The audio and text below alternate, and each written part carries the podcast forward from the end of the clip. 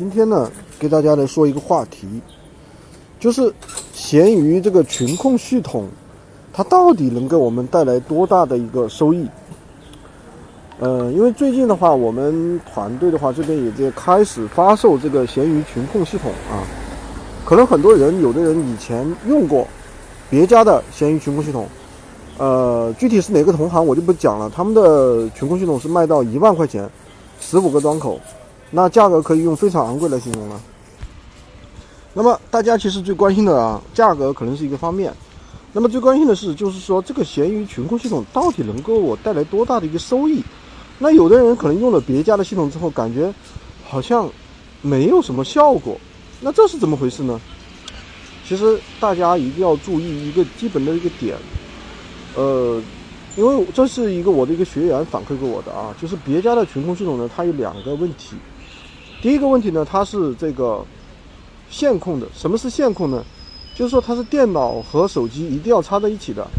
那么它对于手机和电脑的要求就比较高，因为你配置稍微差一点的话，就容易卡死。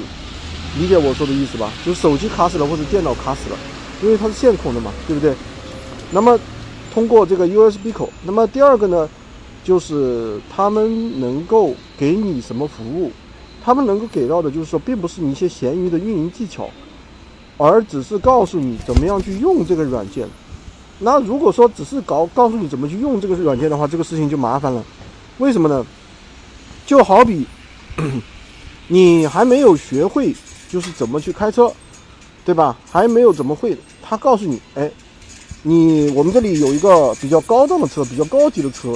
对吧？能够直接飞向太空的，那给你，你去你去开。所以说，核心的价值的东西并不是闲鱼群控系统，闲鱼群控系统它能够给你带来的是什么？是更批量化的一个操作。但是底层的闲鱼的运营逻辑，你还是要懂的。所以说，大家要擦亮眼睛啊，要有正确的一个是非观念啊。刚才可能说漏了一点。那我们家现在推的这个群控系统是什么呢？是云控。所谓的云控，并不是说把所有的闲鱼号啊给你放到那个云手机。大家知道云手什么是云手机吗？或者是虚拟机上面，或者是模拟器上面，这样的都是不安全的，知道吧？